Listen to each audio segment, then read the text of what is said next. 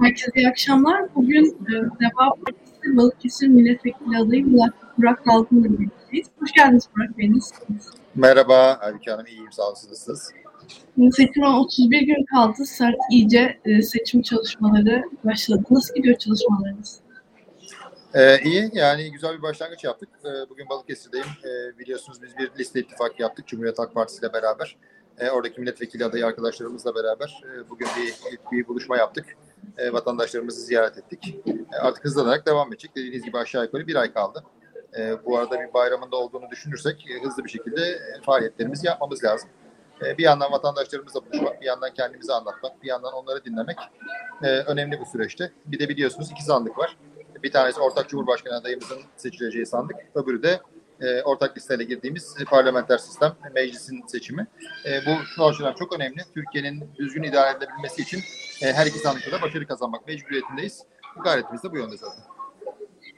Şimdi öncelikle herkesi tanıyordur ama ben tekrar bir sormak istedim. Yayından önce tekrar bir genel özgeçmişinize baktığımda gerçekten e, Harvard'da yüksek lisans yaptığınız çok parlak bir CV gördüm. Bir yandan da e, hem biraz kendinizden bahsetmenizi isteyeceğim. Ondan sonra da bir gençlik sorun var. Tabii. E, ben Bursa'da doğdum, büyüdüm. E, nüfus kaydı Balıkesir, doğum yerim Bursa. E, devlet okullarında okudum. Boğaziçi Üniversitesi'nde mühendislik okudum. Sonra birkaç sene Türkiye'de çalıştım. E, koç, koç grubunda erken aşama teknoloji girişimlerinde. O yıllarda Türkiye'de yeni oluşan bir alandı bu. E, daha sonra iki tane Bursa Harvard Üniversitesi'nde işletme master yapmaya gittim. E, sonra Amerika'da dört sene kadar çalıştım. McKinsey danışmanlık firmasında strateji danışmanlığı yaptım. Sonra da şu anda idare ettiğim fonları kurarak e, Türkiye'ye, önce Viyana'ya sonra İstanbul'a geri döndüm. Orta ve Doğu Avrupa'yı kapsayan yatırım fonları e, aşağı yukarı 15 senedir de e, bu işlerle meşgul oldum. Şirketleri büyütmek, daha fazla istihdam yaratmak. E, bu süreçte de 3 sene önce de Deva Partisi'nin kurucularından bir tanesi oldum. E, ve partinin kuruluşundan beri de genel başkan yardımcısı. Şimdi sizin de bir yurt dışı deneyiminiz var ve son yıllarda gerçekten çok fazla beyin göçü oldu Türkiye'den yurt dışına. Bunlar gerçekten çok kıymetli e, insanlar orada götürdü. Bu yeni eğer iktidarda e, görebilirsek nasıl bir politika yöneteceksiniz? Bu e, beyin göçünü ters Şöyle, ya beyin göçüne yol açan şeylerle bizim vatandaşlarımızın mutluluğu için yapmamız gereken şeyler üç aşağı beş yukarı aynı. Yani öbürü için yapılması gereken bazı spesifik şeyler var ama özünde bizim vatandaşlarımızın mutluluğunu sağlamak için yapmamız gereken şeylerle beyin göçünü durdurmak için yapmamız gereken şeyler aynı. Bunlar ne? Üç tane kelime. Fırsat, imkan, hürriyet. Bunları birazcık açalım isterseniz. Fırsat ne demek? Ee, dediğim gibi ben orta halli bir ailenin çocuğu olarak kamu okullarında okudum. Sonra bir kendime bir kariyer inşa etme fırsatım oldu. Benden bir nesil genç bir insanın bugün aynı şeyleri yapma ihtimali çok düşük. Çünkü fırsat eşitsizliği giderek açılıyor. Orta direkt dediğimiz benim de mensup olduğum sınıfı hakikaten her taraftan baskılayan bir sistem var. Demek ki fırsat eşitliğini tekrar test etmemiz lazım. İkincisi imkanlar. Şimdi Türkiye'de gençlerimizin şöyle bir baktığı, özendiği şeylere bir bakın. Yurt dışındaki yaşıtları için hakikaten mesele olmayan şeyler. Yani bugün Balıkesir'deki bir genç arkadaşımızın ümidiyle Berlin'deki bir genç arkadaşımızın imkanları arasındaki fark bir muazzam bir uçurum. Yani şu şöyle bir bakın fast food dükkanlarında, hızlı yemek dükkanlarındaki fiyatlar bile uçmuş durumda. Dışarıda bir kahve içmek bir lüks spor ayakkabı almak neredeyse bir hayal. E, ev ve araba almak zaten oho bir ütopya haline gelmiş durumda. Halbuki bunlar Balıkesir'deki arkadaşımızın Berlin'deki yaşıtı için hiçbir mesele değil. Demek ki imkanların arttırılması lazım. Bunun yolu da güçlü, sürdürülebilir, kapsayıcı kalkınma. Dilerseniz açarız. İkincisi bu. Yani imkanlar, fırsat, fırsatlar, imkanlar. Üçüncüsü de hürriyetler. Ee, hadi imkan yok, fırsat yok, bari kendimi iyi ifade edeyim, bari istediğim gibi yaşayayım diyen insanlara da hayat tarzında ciddi bir müdahale var. ifade hürriyetlerinin baskılanması var. Bugün bir tweet beğenirken bile tereddüt bir genç arkadaşımız hele fırsatları ve imkanları da göremediği takdirde tabii ne olursa olsun yurt dışına gideyim diyor. E, bunların test edilmesi lazım. İmkanların, fırsatların, hürriyetlerin. Ha insanlar gene yurt dışına gidebilirler. Ben de gittim. Dönebilirler benim döndüğüm gibi. Ve orada kalabilirler. Yani Türkiye'ye gene öyle de katkı sağlayabilirler. Ama bizim mücadele etmemiz gereken şey şu. Ne olursa olsun gideyim meselesini durdurmamız lazım. Esas mücadele etmemiz gereken şey bu. Evet gerçekten önemli yerlere değindiniz. Bir de ya şunu da merak ediyorum. Şimdi muhalefet büyük bir enkazı devralacak. Şimdi bu enkazda ARGE gibi, inovasyon gibi konulara sıra gelecek mi bu e, hükümet sürecinde? Sıra dediğimiz anda meseleyi sıra dediğimiz anda meseleyi kaybederiz. Çünkü bunlar bir sıra meselesi değil. Aynı anda çoklu organ yetmezliği gibi her şeye müdahale etmek durumundayız. Böyle bir aman önce şunu yapalım sonra bunu bekletelim falan böyle bir şey yok. Türkiye'nin bütün meselelerini aynı anda atak, atak etmek durumundayız. Çünkü neden? ARGE inovasyon dediğiniz şey aslında özünde ne? Katma değerli istihdam. ARGE inovasyon dediğiniz şey Türkiye'ye yatırım gelmesi. ARGE inovasyon dediğiniz şey insanların iyi işler bulması. E zaten istediğimiz şey bu değil mi? Yani Türkiye'de insanlar iyi kazanan istihdama erişimleri olmadığı için böyle, Türkiye katma değerli ihracat yapamadığı için bu halde. Yani bizim zenginleşmemizin, vatandaşımıza imkanlar sunmamızın kilidi bu zaten. Yani o yüzden ben o kilide sıra gelir mi zihniyeti çok tehlikeli bir zihniyet. Hatta bilakis orada da bir takip değil, sıçrama perspektifinde hareket etmemiz lazım. Çünkü bugün yapay zeka gibi, büyük veri gibi, genetik gibi alanlarda bütün dünya aslında yeni bir devrimin içinde ve ne olduğunu kimse tam bilmiyor. İşte Chat GPT'yi siz de kullanmışsınızdır eminim. E, dünyaya son birkaç ayda gelen muazzam bir dönüşüm. Şimdi siz bu tip kırılmaları yakalarsanız hakikaten sıçrayarak diğer ülkelerin önüne gelebil geçebilirsiniz. Takip ederek yakalamamız mümkün değil. Ama dediğim gibi biz iyi kazanan işler istiyorsak, biz e, dünya yarışmak istiyorsak, e, biz vatandaşlarımız e, yurt dışına gidebilsin, istedikleri de istediği şekilde alabilsin diyorsak zaten o ARGE inovasyonu yapmamız lazım. Onu yapmadan ötekinden olma ihtimali yok. Evet. Ya bunlar gerçekten umut verici konular. Bir de yurt dışına yatırım alabilecek mi Türkiye bir iktidar değişiminde? Bu bir umut sağlanabilecek mi? Nasıl görüyorsunuz? O çok rahat olur. Yani yurt dışından yatırımı da ikiye bölelim isterseniz. Bir tanesi daha finansal enstrümanlara gelen, işte geleneksel sıcak para denen mesele. O çok hızlı gelir çünkü riskin düşüşünü görmesi lazım. Türkiye şu anda muazzam bir faiz ödemesine rağmen yeteri kadar yatırım çekemiyor. Çünkü? Risk yüksek gözüküyor. O yüzden riski düşürdüğünüz anda, öngörülebilirliği getirdiğiniz anda zaten o paranın Türkiye'ye gelmesi lazım. Yani dünyadaki para gidecek bir liman arıyor. Türkiye maalesef son 8-10 yılı çok kötü çarçur etti. Çünkü biliyorsunuz hatırlarsanız dünyada, dünya tarihinde belki ilk defa negatif faizli diye bir şey oldu. Negatif faiz ne demek? Ben size 100 euro para veriyorum.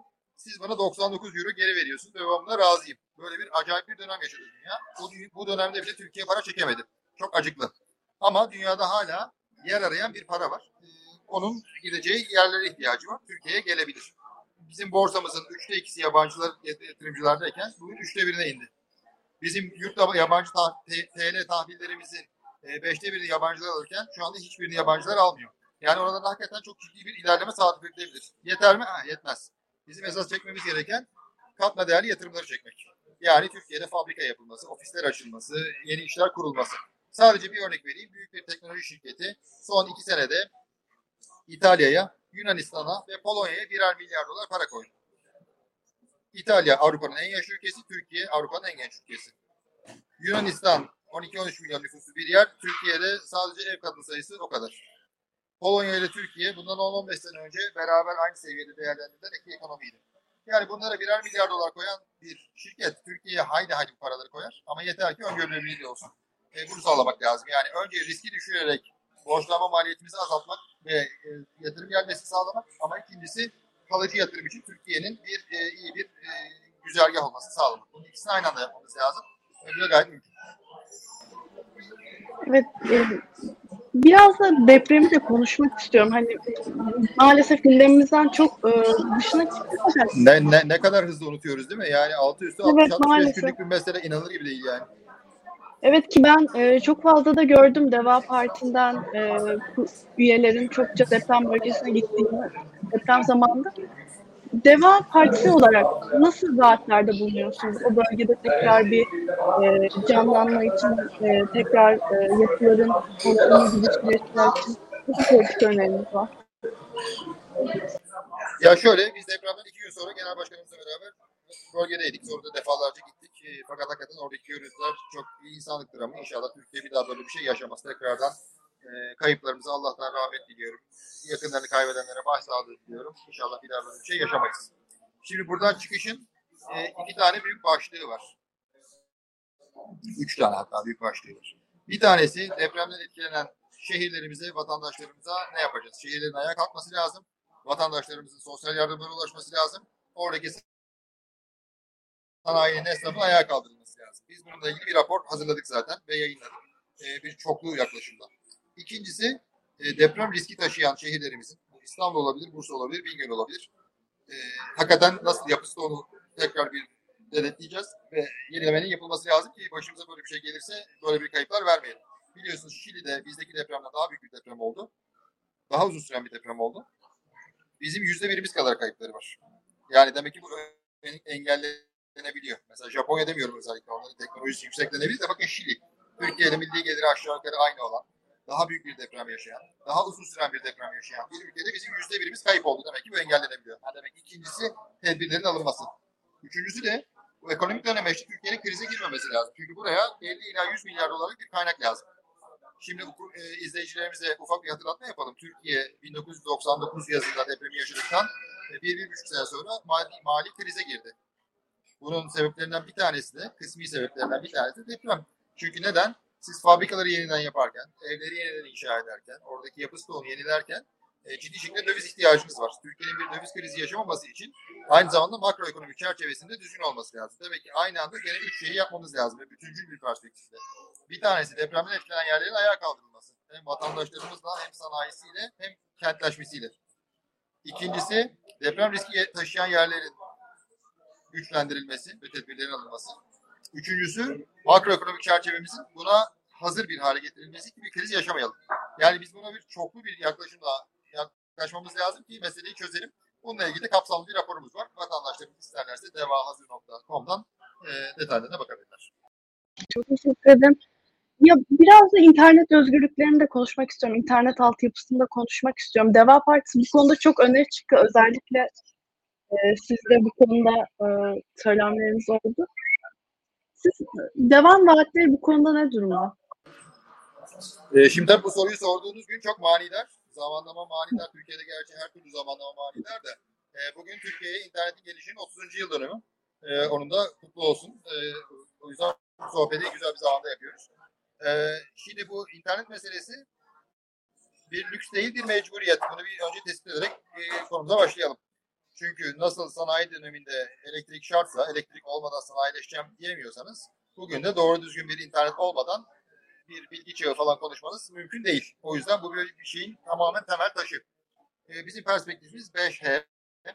5 tane H'nin aynı anda olması gerektiğini düşünüyoruz. Aynı anda ve hepsinin. Nedir? Birincisi hızlı internet. Birinci H. Türkiye'de internet çok yavaş bildiğiniz gibi. Çünkü dünyanın 100. hızlı interneti. Bir rezalet yani. İkincisi her yerde, pek çok yerde internet doğru düzgün çekmiyor. Ee, maalesef deprem döneminde de yaşadığımız sıkıntılardan bir tanesi de buydu. İnternet altyapısının o bölgelerde ve GSM cep telefonu altyapısının çökmüş olması. Üçüncüsü hesaplı. Ee, Türkiye'de gene, gene zam geldi biliyorsunuz. Ee, aldığımız kaliteye göre çok pahalı bir internet var. Dördüncüsü hizmet odaklı. Yani operatörler arasında yeterli rekabet olmadığı için e, kullanıcı yeterince hizmet alamıyor. E, beşincisi de hür. E, biliyorsunuz Freedom House'un internet özgürlüğü endeksinde Türkiye özgür değil ülkeler arasında e, kimin altında? Bangladeş'in altında, kimin altında? Zimbabwe'nin altında, kimin altında? Kolombiya'nın altında. Yine pek çok konuda olduğu gibi aynı anda çoklu bir şekilde bunu yapmamız lazım. Nasıl yapacağız? Bir tanesi regülasyonu değiştireceksiniz. Daha özgürlükçü rekabeti test eden bir regülasyon olacak. İkincisi altyapı için bir finansman sağlayacaksınız. Operatörlerin e, arka altyapıyı yani fiber optik omurgayı beraber çalışmalarını sağlamak ve gerekirse buradaki maliyetleri düşürmek. Çünkü o fiber optik kablo döşeme maliyeti çok ciddi bir kısmı belediyelere ödenen ücretler.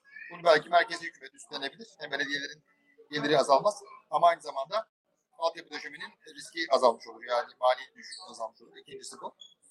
Üçüncüsü teknolojiyi çok yakından takip. Yani uydu üzerinden interneti ve benzeri teknolojileri, yeni teknolojileri sürekli takip etmek ve onlarla gerekirse işbirliği yapmak. Ama dördüncüsü de zihniyet. Yani özellikle hür internet açısından e, özgürlükten korkmamak lazım.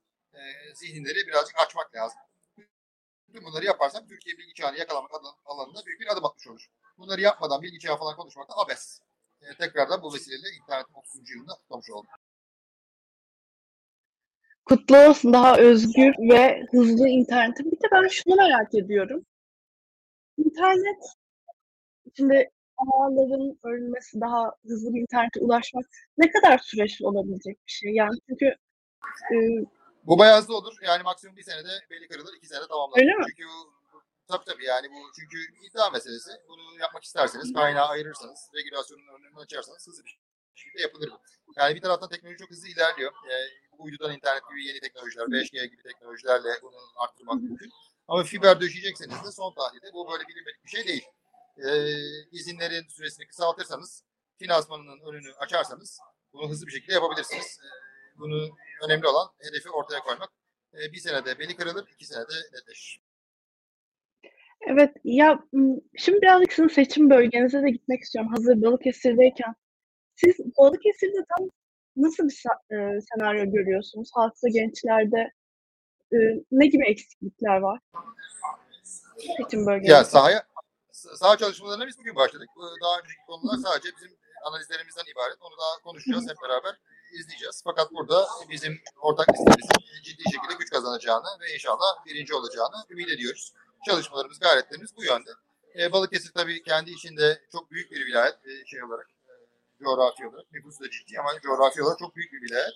Ve bir anlamda da bir Türkiye'nin bir mikrokozması gibi. Çünkü biliyorsunuz e, bir tarafta Marmara kıyısındaki ilçeleri var. Öbür taraftan Ege kıyısındaki ilçeleri var. Bir de içerideki ilçeleri var. Yani Türkiye'yi hakikaten e, çeşitli açılardan e, gösteren bir vilayet. E, nüfusu da çeşitli kesimlerden oluşuyor. Sanayisi var, tarım var, e, kentteki emekli veya öğrenci nüfusu var. Yani o anlamda Türkiye'nin bir özeti gibi. E, o çerçevede bizim ortak sistemimizin biz birinci olacağını düşünüyoruz. Çünkü amacımız zaten e, Türkiye'nin temel meselelerine çözüm getirmek. Bu Balıkesir için de geçerli, Diyarbakır için de geçerli, Trabzon için de geçerli, Antalya için de geçerli. Evet, yani şey duyuyor musunuz artık? Şikayetleri, genel olarak siz de Türkiye krizlerinde bulundunuz. Ne gibi şikayetler geliyor özellikle? Ee, istihdam, geçim, ekonomi tarafında bu iki şey. Yani ekonomi dediğimiz büyük lafın aslında iki tane şeye geliyor. Bir tanesi istihdam, bir tanesi geçim. Onun ötesinde tabii ki adalet ve hürriyet talepleri. Genel şey anlamında da, genel ülkenin yönetimi anlamında da. Ee, sonra alt kırımlara girdikçe tabii ki sosyal yardımlar gibi, sağlık gibi, altyapı gibi, şehrin bazı potansiyellerinin değerlendirilmemesi gibi meseleler var. Ama en temel olarak Türkiye'nin çok çeşitli yerlerinde gördüğümüz gibi e, bir tanesi adalet ve hürriyetler tarafı, öbür taraftan da geçim ve istihdam tarafı. E, bu iki meselenin örtüşmesi lazım. Bir de tabii özel durum var biliyorsunuz. Pek çok şehrimizde olduğu gibi Balıkesir'de de depremden etkilenen vatandaşlarımız var. Onların da kendilerine özel tabii ki ihtiyaçları var. Onların da değerlendirilmesi lazım. E, çünkü hakikaten bu Ankara içinde, Mersin içinde, başka yerler içinde geçerli ama burası için geçerli, Balıkesir için de geçerli. Depremden etkilenen vatandaşlarımıza sahip çıkılması lazım ki onlar yeni bir hayat kurabilsinler. E, ya ana şehirlerine dönerek veya dönmeyeceklerse e, şu anda bulundukları vilayetlerde perişan olmamaları lazım. Bir de şeyi nasıl görüyorsunuz? Deva Partisi'ne karşı halkın tepkisi nasıl? Ne gibi taleplerde bulunuluyor? Mesela ben genel olarak şunu görüyorum. Hep ekonomik olarak halkta büyük bir güven görüyorum. Fakat bundan daha başka taleplerimiz de var işte. E, dijital reformlar olsun, özgürlükler olsun. Sizin ilginizi çeken bir şey oldu mu halkta? Yani o şeye bağlı. Toplum kesimine bağlı. Her toplum kesiminin görece öncelikleri var. Tabii bahsettiğim iki temel mesele yani demokrasi, adalet ve geçim, istihdam belki herkesi etkiliyor. Ama mesela gençler için tabii bu bahsettiğiniz e, dijitalleşme, internet özgürlükleri, Türkiye'nin önünün açılması, Avrupa Birliği entegrasyonu, serbest dolaşım gibi meseleler önem kazanıyor. Tarım kesimi için başka şeyler var. E, doğal olarak orada havza bazlı planlama, mazot desteği, gübre bulunması, hayvancılıkla ilgili sorunlar var. Ondan sonra da birazcık vatandaşın nerede olduğuna bağlı olarak değişiyor tabii ister istemez. E, fakat biz tabii burada bir liste ortaklığı yaptığımız için e, hem Cumhuriyet Halk Partili e, arkadaşlarımızla beraber e, bu listenin başarıya ulaşması yönünde çalışıyoruz. Koordinatif çalışma yapacağız inşallah. Çok teşekkür ederim. Sizin son olarak eklemek istediğiniz bir şey var mı Burak Bey? Valla seçime neredeyse bir ay kaldı. Vatandaşlarımızın önünde ciddi bir karar var. İnşallah kendileri açısından, vatandaşlarımız açısından, milletimiz açısından en doğru kararı vereceklerdir. Ee, iki tane talebim olacak kendilerinden. Bir tanesi e, tabii oyları, oylarını vermek isterim. E, e, fakat iki, ikincisi de e, bunun da yetinmemeleri hem oylarına sahip çıkmaları hem eşlerine, dostlarına neden bize oy verdiklerini anlatmalarını isterim. Çünkü hakikaten bu iş sadece politikaları bırakılamayacak kadar çok ciddi bir iş. E, bütün vatandaşlarımızın, 85 milyon vatandaşımızın, 60 küsur milyon seçmenimizin kolektif, e, müşterek bir sorumluluğu. Hep beraber buna sahip çıkalım ki Türkiye 14 Mayıs 1950'de çok partili demokrasiye nasıl geçtiyse 14 Mayıs 2023'te de yeni bir döneme yelken açsın diye ederim. Bugün Deva Partisi milletvekili adayı Burak Dalgın'la birlikteydik. Burak Bey çok teşekkür ederim geldiğiniz için. Ben teşekkür ederim. Gerçekten mecliste de çok iyi bir vizyon katacağınıza eminim. İzleyicilerimize geldikleri için çok teşekkür ederim. Görüşmek üzere. İyi akşamlar.